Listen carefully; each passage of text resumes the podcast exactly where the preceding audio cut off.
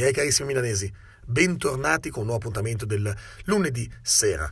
Sono molto contento di ritrovarvi, vi ricordo che potete commentare questa diretta sotto qui nei commenti, potete scriverci alla mail info tv col w.it e potete contattarmi anche direttamente qui su Facebook oppure ascoltare le nostre puntate su anchor.fm, su iTunes, su Google Podcast e su Spotify.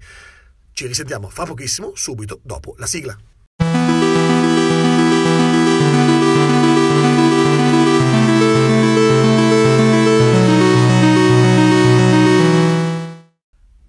Miei carissimi milanesi, non ci sentiamo da troppo tempo, ma i Milano Storytelling Awards hanno richiesto la mia attenzione più del previsto. Torno però da voi con nuove ed interessanti conoscenze, con lo spirito pieno di speranza e gratitudine verso la nostra città. Durante le ultime settimane, proprio nell'organizzazione e poi nel gestire la serata finale dei nostri umili premi, ho conosciuto alcune realtà interessantissime, molte delle quali accomunate dalla passione e dalla serietà di una valanga di volontari. Persone che senza chiedere denaro, ricompense o chissà quale ritorno, impegnano il proprio tempo per dedicarsi agli altri. Sia che lo facciano gestendo un teatro, come i volontari del Teatro Guanella, sia che lo facciano dedicandosi alla propria zona, come i volontari del Comitato di Quartiere Muggiano, fino a chi lo fa per includere nuovi cittadini nel tessuto sociale della nostra città, come ad esempio tutte le persone coinvolte nel progetto della Sant'Ambrose Football Club. Volontari, una parola di cui Milano non ne può fare a meno. Volontari, tanti, anche lontani dalla nostra città, migliaia di chilometri da qui, come Silvia Romano, in questo momento ancora nelle mani dei suoi rapitori in Kenya. Lei che ha portato un pezzo del grande cuore di Milano fino nel più profondo dell'Africa nera e a cui va un nostro timido e umile saluto di incoraggiamento. Volontari tanti, che ogni giorno solcano le strade della nostra città. Volontari che fanno molto, soprattutto in questo periodo per le tante persone che nelle strade della nostra città invece ci vivono. I barboni mi guardano mentre mastico la lucertola. Anche oggi è domenica, tutta d'oro la gente luccica mentre osserva le anatre, inventandosi la felicità. Miei carissimi milanesi, quanto passiamo veloci non ci accorgiamo di quello che succede intorno a noi. Parchi, panchine, fermate dell'autobus, grazie della metro sono le case di molti, troppi, di quelli che abbiamo imparato a chiamare invisibili, quelli che invece i francesi hanno sempre chiamato fin dall'alba dei tempi clochard sono sempre stati qualcosa di poetico a Milano, dai tempi del scarpe tennis fino ad oggi, o meglio a ieri, perché da qualche tempo questa poesia si è persa. E se da un lato è una cosa buona, così che si comincia a, avere, a vedere il problema per quello che è e non come un lato artistico come della città, dall'altro, miei carissimi milanesi, vi devo dire che avete perso l'empatia verso queste persone. Le avete disumanizzate, li considerate meno che persone. Eh beh, anche perché sono tutti extracomunitari, che poi non è vero e sono tutti qui a fare niente, che poi non è così. Ma sta di fatto che ormai un barbone, che muore di freddo vicino alla stazione centrale a Corso Lodi, non fa più notizia, anzi fa un po' schifo, dà un po' fastidio, irrita vedere questi barboni mentre portiamo a scuola i nostri bambini, griffati da testa a piedi con il nostro macchinone, che potrebbe essere un attico, potrebbe essere un attico per, con tanto di soppalco per quel povero clochard che vive all'angolo sotto i portici. Miei carissimi milanesi, quando è successo questo e cosa è successo? E sì che nella storia di Milano i senza tetto sono sempre stata parte integrante della storia, appunto. Pensate, anche nelle tragedie. Vi ricordate la bomba di Palestro? Chi fu una delle prime vittime? Un barbone che dormiva sulla panchina davanti al PAC. Ma nulla. Nemmeno una comune fine, una comune disgrazia ci ha avvicinati a questi ultimi della nostra società. Ultimi che sembrano venire sempre dopo qualcun altro.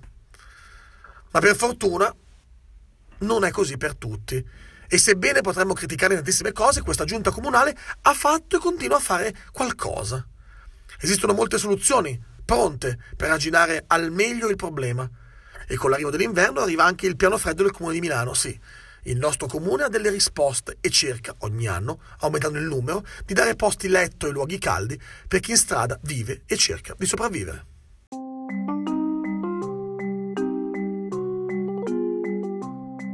Buonasera Pier Francesco Maiorino, assessore alle politiche sociali del comune di Milano. Buonasera e benvenuto a miei carissimi milanesi. È arrivato il freddo e con il freddo anche i problemi per chi in strada ci vive. Che cosa fa il comune per arginare questo problema? Il comune di Milano è impegnato in un piano molto significativo, sicuramente il più grande d'Italia, per dare a 2700 persone un posto tetto, un posto letto sotto quindi una situazione protetta e per garantire assistenza attraverso un rapporto con il mondo delle Come associazioni. viene costruito il piano del Comune di Milano? È solo il Comune attore di questo piano oppure ci sono anche altre realtà? Il comune lavora sempre in squadra con altre realtà, associazioni, mondo del terzo settore, la Caritas, cittadini e il nostro piano è quindi il frutto di una grande alleanza tra soggetti diversi tenuti insieme da un obiettivo, togliere le persone dalla strada. Assessore Maiorino, eh, si parla spesso in questo periodo di questo tema, questo è un tema, quello dei senza tetto, quello delle povertà nella città eh, che c'è tutto l'anno. Di che fenomeno stiamo parlando? Ci può fare una fotografia eh, di che cosa è il fenomeno delle povertà a Milano? Beh, diciamo che intanto siamo in una fase storica nella quale le persone in difficoltà sono tante, tantissime, nel mondo e anche in questa parte di mondo, in Europa, in Italia, la forbice tra chi ha e chi non ha, quindi la forbice delle diseguaglianze non è mai stata così ampia se si guardano i numeri degli ultimi 30 anni.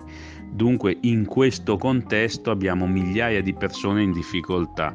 Voglio anche però ricordare il fatto che il comune di Milano è il comune d'Italia che grazie anche al rapporto con fondazioni ed enti del privato sociale mette più soldi in azioni a sostegno delle persone senza tetto o delle persone in difficoltà economica. Abbiamo am- aumentato in modo molto molto importante le risorse messe in questi capitoli e, e quindi siamo di fronte a migliaia di persone in difficoltà e a una grande risposta sul terreno del bisogno. Io ringrazio tantissimo l'assessore Maiorino per essere stato qui con noi questa sera, la saluto e in chiusura le chiedo di darci le coordinate per sapere di più sul piano freddo e anche come poter fare magari ad aiutare eh, chi insomma è più sfortunato di noi e in strada ci vive e vive la città di Milano in una maniera un po' diversa da quella che noi abbiamo la fortuna invece di vivere. Grazie mille all'assessore Maiorino. Ma intanto grazie a voi anche per quello che fate in termini di informazione e per come la fate. Il, le indicazioni riguardanti le, le possibilità per dare una mano a chi ha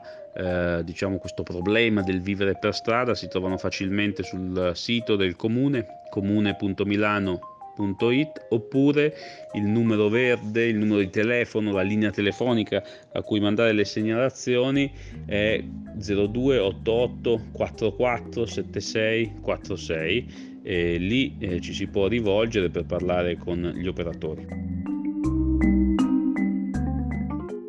Miei carissimi milanesi, questa volta c'è poco da dire. Il comune ha fatto molto, molto meglio di buona parte di noi. Ehi, lo so che non tutti, eh, lo so bene, anzi, un'altra buona parte fa molto e lo fa con le migliaia di associazioni ed enti che aiutano i senza tetto, senza magari nemmeno chiedere un euro allo Stato.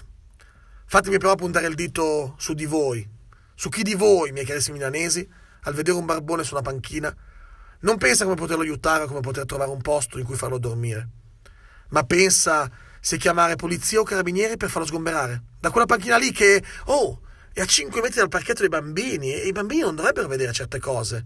Eh no, è vero. Meglio che vedano tutte le volte quel coglione del proprio papà che litiga con la maestra perché difende a sparatratti i comportamenti aberranti del figlio, negando tutto l'evidenza dei fatti. I barboni ci sono. Esistono e ho paura che esisteranno sempre. Perché sono il risultato di troppe situazioni, di troppe variabili che portano alcune persone a perdersi, a perdere la speranza e a rifugiarsi in un mondo fatto di strada e tanta, tanta solitudine.